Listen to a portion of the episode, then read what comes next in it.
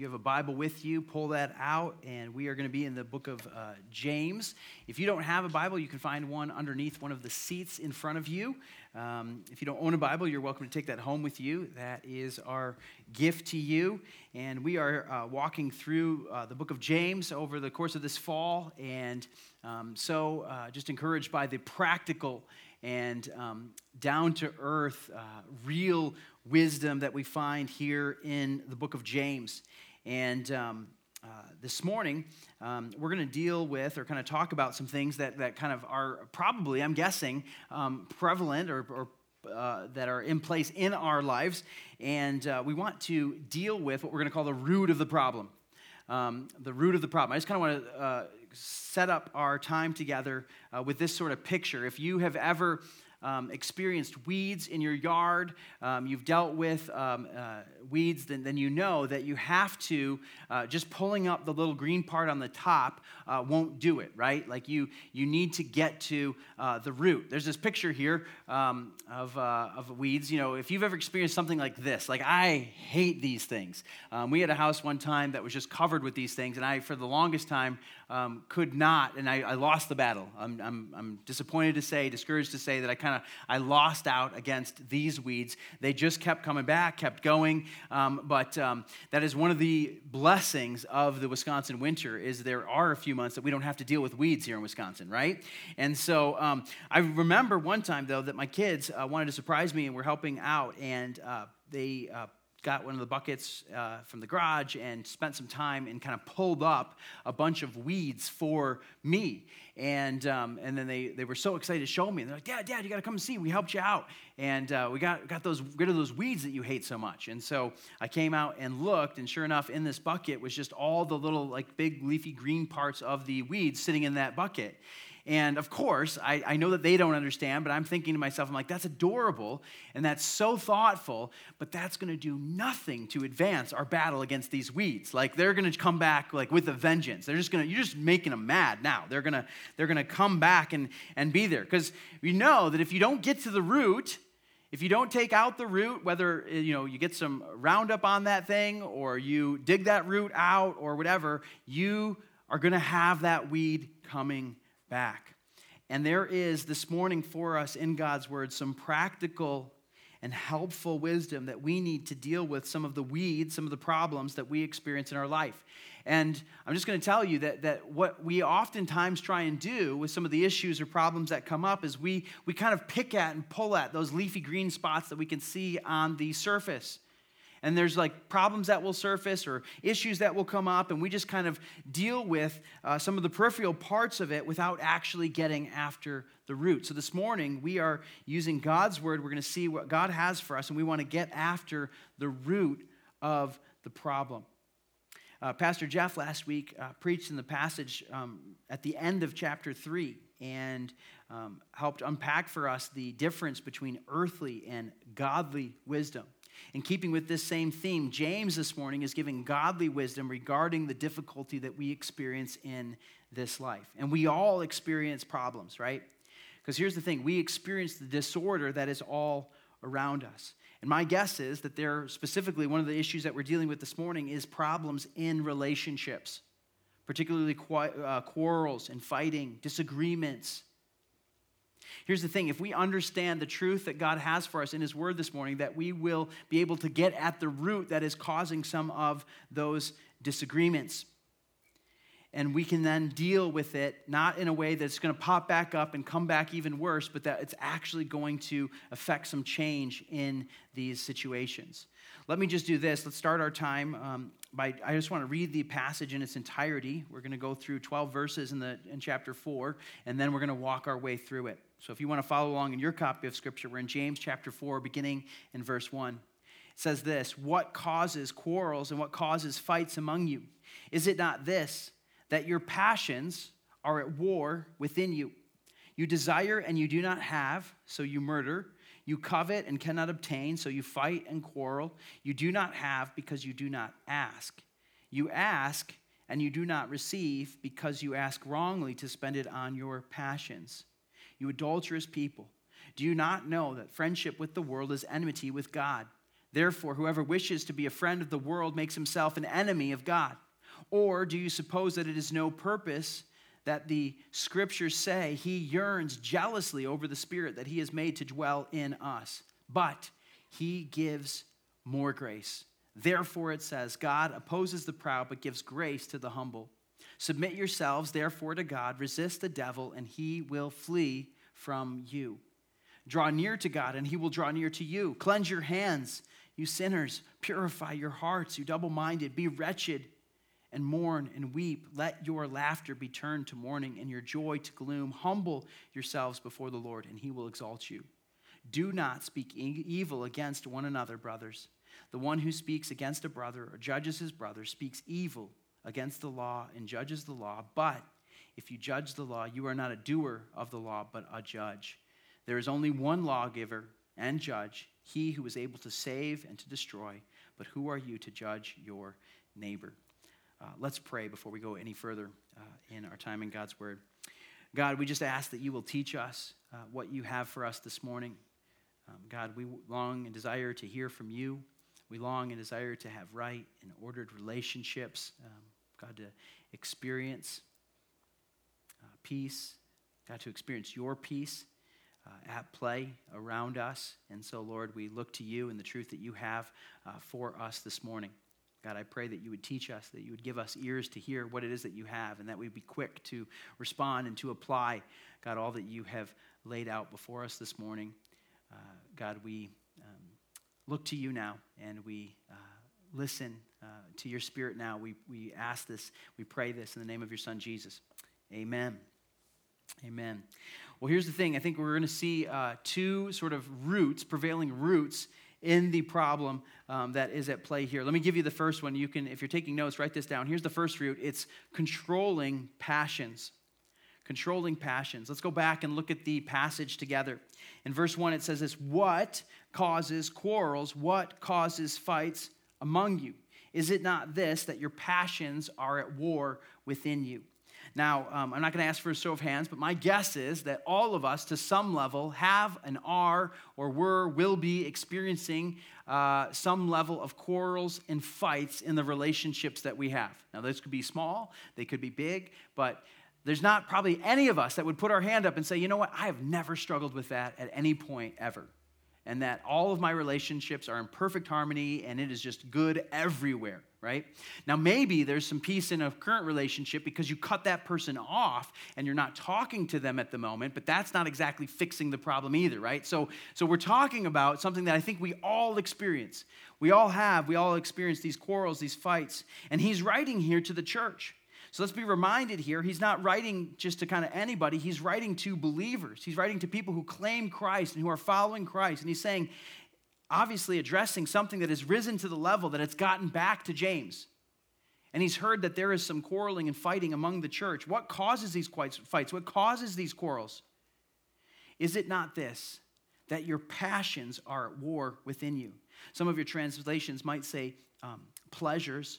Uh, there's a little note there in the Greek. It can also be translated pleasure. But here's the thing every time that word for passion is used in the scriptures, it is never used in a positive sense. It's always negative. It's talking about sinful, self indulgent pleasure. And so there's something at war. There's this desire, this passion at war within you. You desire and you don't have, so you murder. Now, he's using hyperbole here. I think he's talking about murder, but he's not saying there's been like murders within the church. I think he's saying, like, full blown, unchecked, if this doesn't get resolved, it's leading toward murder. I mean, Jesus was the one that said that, that if you hate, the one who hates his brother in his heart, it's like you have committed murder against that person. It says you covet and you cannot obtain. You want something that's not yours. You can't get it. So what do you do? You fight and you quarrel. And he says, Listen, here's part of the problem. You're looking in the wrong place. You don't have because you're not asking. And the idea around asking, it's not just asking anyone, it's asking God Himself. The problem is, what they're saying is, you're looking for something that only God can give, and you're not asking Him, the one who can give it, for what it is that you're looking for. You're trying to get it from other people, or you're trying to get it from situations, you're trying to get it from, from something else. And he's like, when you ask and you don't receive, the problem is, is that you're asking wrongly. You're asking with this personal, for personal gain. You want to spend it on your own passion. And so you see here this controlling passion that is at the heart of what is happening here. And it was a problem that needed to be addressed in the church. Now, I would argue that I don't think much has changed um, since the time of James. In those early uh, century of the, the church, um, there was this arguing, this quarreling, this fighting. I think things are still like this today. Actually, I was kind of, um, uh, I, I, found, I came across this quote as I was studying uh, from a 17th century Jewish philosopher named Spinoza. Uh, let me show you this quote. This is what he said. So again, 17th century. Uh, he's looking at the church and he sees this. He says, I have often wondered that persons who make boast of professing the Christian religion, namely love, joy, peace, temperance, and charity to all men, should quarrel with such rancorous animosity and display daily toward one another such bitter hatred that this, rather than the virtues they profess, is the readiest criteria of their faith. Ouch. It's kind of a stinging indictment against the church there. And again, this is 17th century, looking at the church, saying, hey, these believers, these followers of Christ, profess joy and peace and temperance, charity, love. And what are they known for? They're known for their quarreling and their fighting. It's this uh, display daily, this bitter hatred toward one another. And here's the thought that I had when I came across that quote. I'm thinking 17th century. I'm like, man, what if Spinoza was here today and he got on Twitter?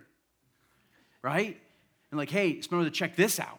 And he starts scrolling through and he's like, who are these people? I'm like, well, some of them are Christians, right? You click on their bio, they say they follow Christ.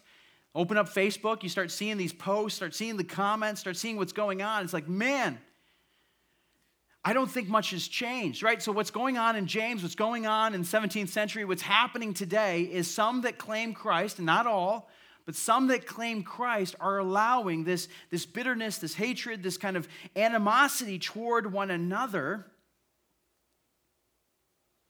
to prevail in the interactions that are happening. And so, what's driving the action? What's causing the fights? What's causing the quarrel? James gets right after. He says, Is it not this? It's your passions that are at war within you. It's your heart, it's the things that your heart desires. And we've talked about this many times before, but what your heart wants, right? The desires of your hearts leads to the actions of your hands. The things that the heart desires is, is leading to actions that are demonstrable and visible. And so many times, what we do is we try and address and kind of go after. So let me just kind of break it down for you. If there is quarreling and fighting in your life right now, it's easy to dismiss it as, well, that's just the way she is, right? Or that's just, he's always kind of been that way. It's my sister, right? It's my mother-in-law. It's my, it's that friend. It's, it's that coworker. They're just always that way. And so that's why there's, there's this quarreling and fighting going on. And James is saying, no, no, that's not it. It's not just them, it's you. More than that, it's your heart. It's your passions. You want something, you're trying to get it, you're going about it in the wrong way. That's what's causing and creating these fights. And so if you want to address it, you can't just sort of put a band aid on it or kind of pick up the leafy, visible part on the top. You got to go after the root. And the root is this is that there is controlling passions at work in your heart. Your heart is driving your actions. Let me give this example um, just from something that's kind of come up quite a bit in our small group. Um, we've got a bunch of um, uh, parents of young kids in our small group, and so um, kind of the subject of, um, of parenting, you know, young children has happened um, in our uh, in our small group, and so um, we've used this example a, a, couple of times, but you know, it's been like, well, what do you do when they're not listening? Or I get so frustrated, right, when they're not they're not listening. And and I've shared that with with myself, right? That, that that's been kind of my story. If you've if you're a parent of young kids, you've parented young kids, you know young kids, like they have a unique God-given ability to get under your skin sometimes and to frustrate you to the point that you could just never think that something so little and so adorable that you love so much could make you so frustrated, right? And here's, if you kind of break it down, I'm just going to use this as an example. I'll tell you what's going on in my own heart. There are times that one of my children will come and they'll ask for something that is not outside of the realm of what they should ask for, and it's not outside of the realm of what I can give. But at the moment, Dad is watching the game and I don't want to get up and I don't want to stop what I'm doing to take care of them. And so I'll say, No, you can't have that right now. Right? And then they'll come back and they'll ask again, Hey, Dad, can I get that? And it's like, Can you help me with this? And it's like, No, not right now. I already answered you right? And I don't know, you know, depends on how how how how good I'm feeling, how like whatever, but you know, might be time three or four. They keep coming back. Now, now there is certainly discipline coming on, right? If discipline, if a if a answer has been given and you kind of know to kind of continue to ask, that's kind of that's not a that's against the rules in our house. Like once you've been asked, we say asked and answered, right? You, you're not supposed to keep asking if you've been given an answer.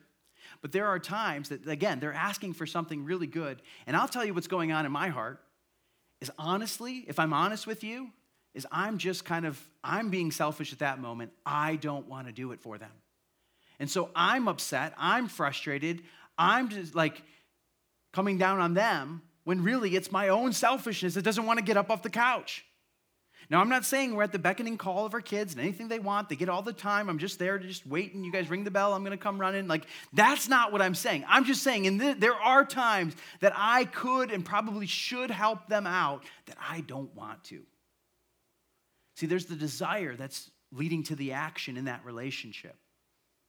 See, other times, I'll be honest, that they uh, maybe aren't listening and I might be frustrated with them. And the reason that I'm frustrated is not because I'm scared that they're disrespecting authority or that maybe they're not responding to God in the way that they should, or if they don't get this, this is going to lead to trouble later in their life.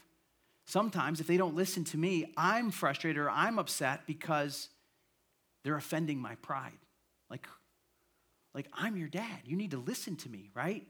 And so part of it is like, you, you're not responding to me in the way I, so there's like, my pride has been offended in it. And that's what's causing my reaction.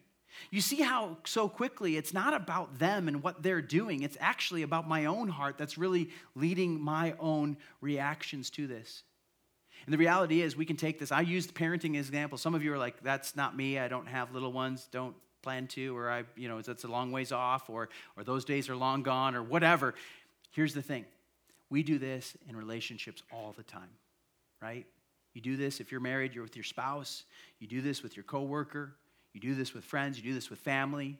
You do this with you know, your roommate, whatever it might be. Like, we do this all the time. Where there's something we want, and if we can't get it, it creates a, quite, uh, creates a fight, creates a quarrel. We're going to do whatever we need to do. We're willing to sin to get it. And there's something at war inside of our hearts. That's this controlling passion that he's talking about. He's saying, Isn't that where the, where the fight is coming from? You want something you can't get, and so you're doing, you're willing to sin to get it. When really, really, you need to look to the Lord. You have because you do not ask Him who is able to give it to you. And when you ask, you're asking selfishly, wrongly, to spend it on your own passions. You're asking for selfish gain. And the reality is this as you look through Scripture, we have tons of passions. There's, there's things we desire, things that we want, things that, that we think are good for us. But the reality of Scripture is this it shows it time and time again is that we are to keep those passions in check. We are to control it, we are not to let them control us. So let me ask this simple question this morning Are your passions controlling you, or are you controlling your passions? Are you allowing the desires of your heart to control you? I want the status. I want the satisfaction. I want the break. I want the status. I want the promotion. I want that whatever it is, and you're willing to do whatever you need to do to get it. Is your passion controlling you? You know, one way to keep your passions in check is to see what's the prevailing attitude of your heart. Is it one of gratitude or is it one of entitlement? Do you know that an attitude, a position of gratitude, um, leads to a greater gladness in your life? Right? When you look around and you you see things that you're thankful for, you recognize the blessings that God has given. You're like, you know what? I'm so thankful that God has given me this. And I'm so thankful for like this day today. I'm thankful for, man, the weather. The weather last night, guys, we can do events outside. Like God is like He's for us in that, right? So we had a good, like to be thankful for that and to see that, right? The more that you're thankful, what does that do in your own heart? Well, now you're like more glad. And if you're more glad, then you start looking around you start seeing more stuff, which makes you more thankful. And you're just, there's this kind of cycle that it continues in you. So it begins with this gratitude toward the Lord and recognizing the good things that He has done. It'll lead you to recognizing more good things that He has done. But what's the opposite? If you have this attitude of entitlement, when you look around and you're like, man, I can't believe they got that and I, I didn't. Why don't I have that? Why isn't my life that way? Why, why don't why my kids look that way? Or why is my job not that? Or why we start looking around and we start thinking this entitled. And then what, what does that cause you to do? Well, now all of a sudden you're discouraged, and so you're not thankful for the things you have, and now you find yourself wanting more and more and more. And so that's just one way that we can keep these attitudes in check, these passions in check, is if we have this attitude of gratefulness for what the Lord has done. You know, you can point to committed, mature believers. If you've ever known someone who's stumbled in such an unexpected way, right? A solid follower of Christ that made a foolish, foolish choice. And you're like, how would they ever get to that spot? I never thought that they would do that. I can pretty much guarantee you that that came from a place of entitlement. They probably got to a place where they thought, no, I, I kind of deserve this, or God kind of owes me this. And then they made a foolish choice. In that moment, they wanted something they didn't have, and they were willing to sin to get it. That's what he's talking about here. This is where it's, it's these controlling passions rooting from our hearts, which is leading us here. That's the first root. Here's the second one. It comes in verse 4. Look what James says. He says, You adulterous people. You're like, that's kind of harsh. You are right. It is kind of harsh, okay? Um, good job picking up on that. You adulterous people. Do you not know that friendship with the world is enmity with God? Therefore, whoever wishes to be a friend of the world makes himself an enemy of God.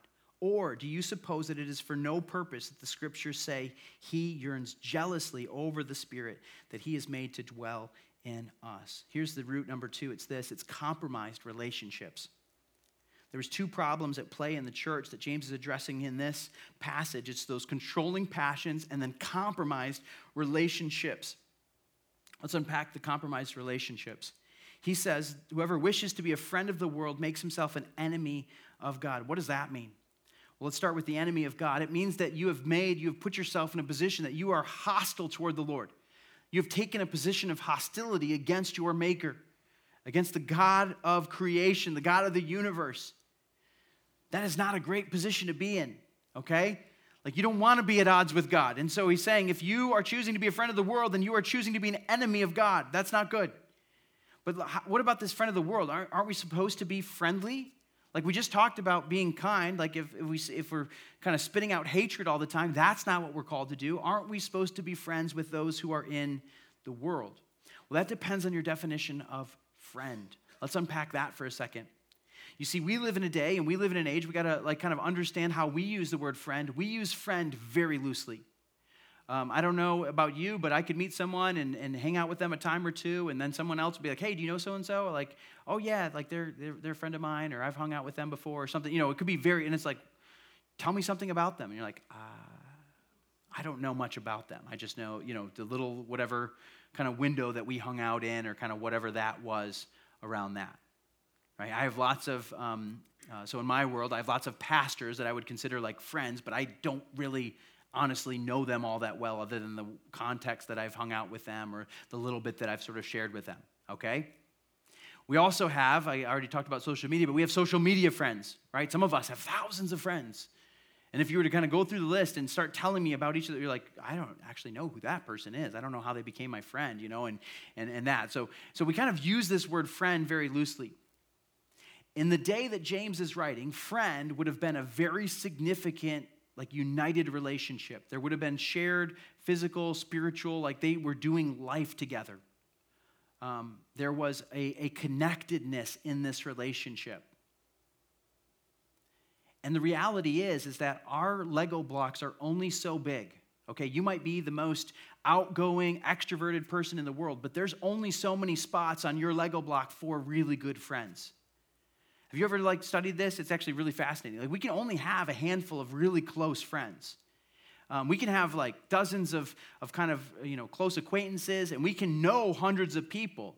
But But as far as really close friends that know us well, that we can share life with and really interact, and that we're part of their life, they're part of ours, there's only a handful that any of us, even the most extroverted person in the room, can really handle.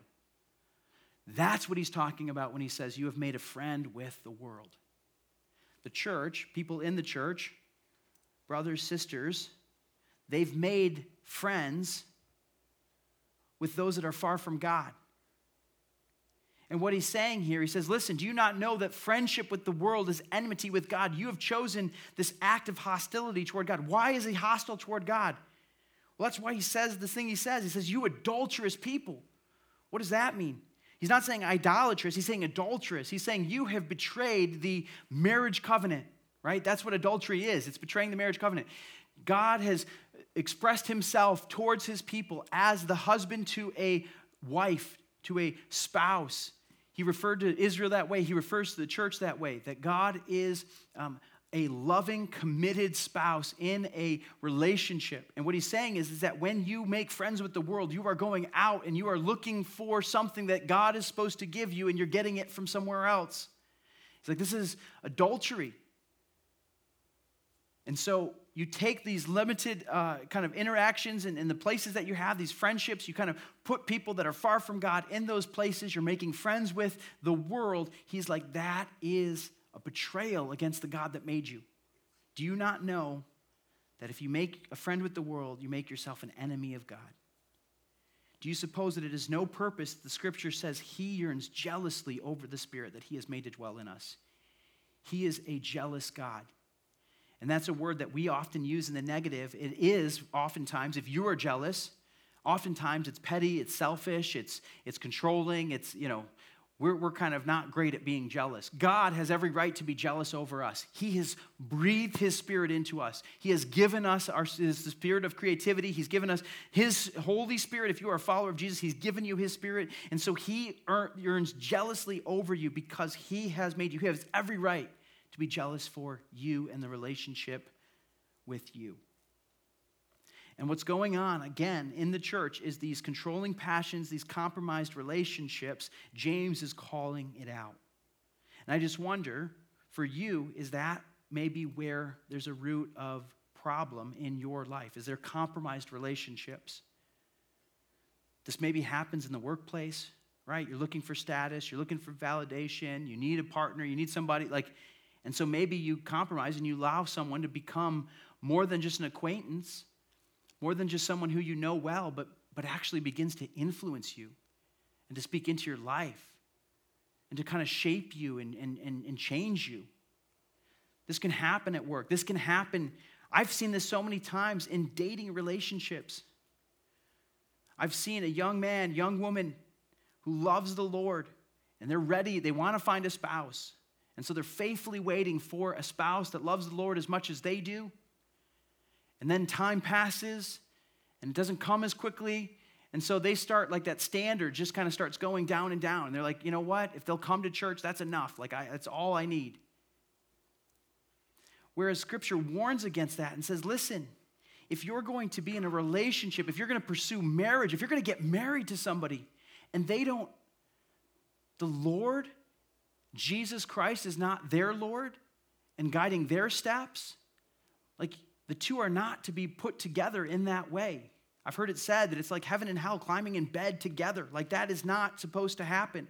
And I would go to this verse to encourage and to warn against that and say, listen, if you're saying, because again, what are you saying if you're a follower of Jesus? That he is the most important relationship in your life, right? That he is worthy of your passion, he's worthy of your attention, he's worthy, worthy of, of your devotion. And then you're going to try and make a covenant and, and join together in marriage with somebody who's saying, Yeah, I don't really care about that at all. It's just not going to go well. And so I would caution against like being friends with those that are far from the Lord. Again, we are kind, we are loving. We can you can have really good acquaintances, you can hang out with, you can pursue, you can get to know. God tells us to do that. Jesus did that, right? He knew all sorts of people that did not follow him, but the who was his friends? Well, he had the 12, but even inside the 12, he had three that he really invested in and that he was spending time with. I think we can look to the life of Jesus and see the example. Can I just those of you that are waiting for a spouse, it is worth the wait to find someone who loves Jesus more than they love you. All right? You want to find a spouse? Find someone who loves Jesus more than you. Why? Because then Jesus is their Savior, not you. You're a terrible Savior. All right? You're going to let them down. Married people, am I right? Right? You're going to let your spouse down. And so if they're looking to Jesus to be their Savior, then you're in much better shape. If they're looking to you and you are the greatest thing in their life, then you are setting them up for disaster. Like it's just, it's going to happen. So it is worth the wait. And so the question that I would ask you with this is Are there compromised relationships in your life? Are there people that are investing, that you are allowing to invest in you, that are shaping you, that are changing you, that are not a friend of the Lord, that are far from the Lord? And on the other side, are you investing? Are you taking your time and investing in people, like in those close, committed relationships that are far from the Lord. He's warning against this. He's saying, look, it's adultery. You're hostile toward the Lord. We shouldn't take that lightly. Those are big words that he's using there. He's using strong language to make a point. And so here we are. Now, this would be a really discouraging, disappointing message if at this point we were to kind of close up and, like, okay, we'll see you next week, right? Because we've got these controlling passions, these compromised relationships, and we're like, okay, great. I got roots I got weeds in my garden. I know I got to get after the root. What are we doing with them? Tell me there's some hope coming. Tell me there's some good news coming. All right, I got good news. Look at verse 6. Here it comes. This is one of the best verses in the Bible. Look at verse 6. But he gives more grace. Like you've got controlling passions, you've got compromised relationships. Got good news for you. God gives you more grace. It says that he opposes the proud, but he gives grace to the humble. And so here's the solution. You want to deal with the root? You want to deal with these things? Here's what he says He says, submit to God in humility. This is the solution. This is the roundup that we're looking for, okay? Some of you don't. You're like, I don't like roundup. Got to go natural. Well, then I want to kill the weeds, okay? I'm going roundup, all right? So submit to God in humility. That is how we get after the weeds. My mother in law, she uses this like natural stuff, and whenever she comes, she's like, Oh, you shouldn't use that. And I'm like, how are your weeds doing? She's like, well, they're still there. And I'm like, yeah, mine are all dead. That's why I, I use something that works, okay? So we're not eating off of it. It's just, it's what it, it's, it's just the way that it is. Okay, this is Roundup. This is going to work. He says, submit yourselves, therefore, to God. Resist the devil, and he will flee from you. Draw near to God, and he will draw near to you. Cleanse your hands, purify your hearts. There's three parts of this. If you want to submit to, the, to God, this is what it looks like. The first part is this it begins with resisting the devil. He says, resist the devil and he will flee from you. Is this not good news? Some of you think that the enemy is stronger. He's not, okay? He that is in you is stronger than he that is in the world. And so if we resist the devil, he will flee. He actually, um, I heard it described recently like this. I'd never heard this before. Like his attacks will pop like a soap bubble. How hard is it to pop a soap bubble? Not very hard, okay? You resist the devil and he will flee from you. In the Lord, with the power, with the tool that he has given you in the Spirit, you can resist the advances of the devil. Now, I know some of you are like, man, I've been struggling against something for years. Why is it not gone yet? Why is it not done? Well, there's a whole lot of parts with that. I would say um, very uh, easily, it's, it's, it's we still have to continue to do that, but he gives a way of escape, right? That's what the, the promise is that with temptation, there comes a way of escape. So you need to continue to resist. If you look back in the times when you've fallen, you probably haven't been resisting in those moments. He says, resist and he will flee. Don't let the enemy have his way, take control. And then, secondly, how do we submit to God in humility? Well, we draw near to God. We draw near to Him. Look at this promise draw near to God, and He will draw near to you. Some of you, maybe that's the message you needed to walk out of here today with. Some of you feel like God is so far off. I want to tell you, He is not. This is a promise that you can underline, that you can um, remember, that you can take with you this week. Draw near to God, and He will draw near to you. That is a promise. God is not far off, and He will respond. How do we draw near to God? Well, I think there's several ways that we draw near. Most primarily is in the Word of God. And I just want to say something about that for a second. You know, so many times it's like, man, I want to get into the God's Word. I know I should get into God's Word. I want to, I want to be, I want to know the Bible. Here, it's great if you want to know the Bible, but can I, can I challenge you to take it a step further? When we draw near to God, what we're doing is not just knowing the Bible, we are knowing the God of the Bible. We're trying to read scripture that we can know the one who wrote it and who gave it to us. And so you can draw near to God by reading the pages of scripture and seeing his works, his hand, his attributes displayed here. The other way that you can draw near to God is by engaging with people of God. It says where two or three are gathered, here there he is also. His presence is in and with his people. And so as you gather together, that's what happened even this morning as we're praying for one another. I know many more of you probably wanted to pray, and you're like, man, I you can see and sense and, and recognize the Spirit of God when you are with his people. He uses that to draw you near to him, and he draws near to you in that. And here's the third part here it's, is this is that we would get serious about the sin in our lives. Resist the devil, draw near to God, and get serious about sin. Notice the strong, this is one of the strongest calls to repentance that we have in the entire New Testament. Cleanse your hands, you sinners. Purify hearts, you double minded.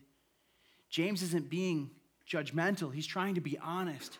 He's saying, Listen, we are sinners separated apart from God, and we need to. We need our hands clean. He's like, Your hands are dirty. You have sin on your hands and you need to wash them. Your hearts are dirty. They've been marred and marked by sin. You need to be cleansed. You need to be purified.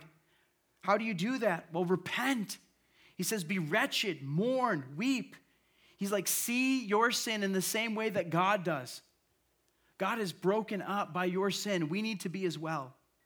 Because what's the opposite? We're calloused and, and, and unaffected by it. We're like, Well, it is what it is right? That's just who I am.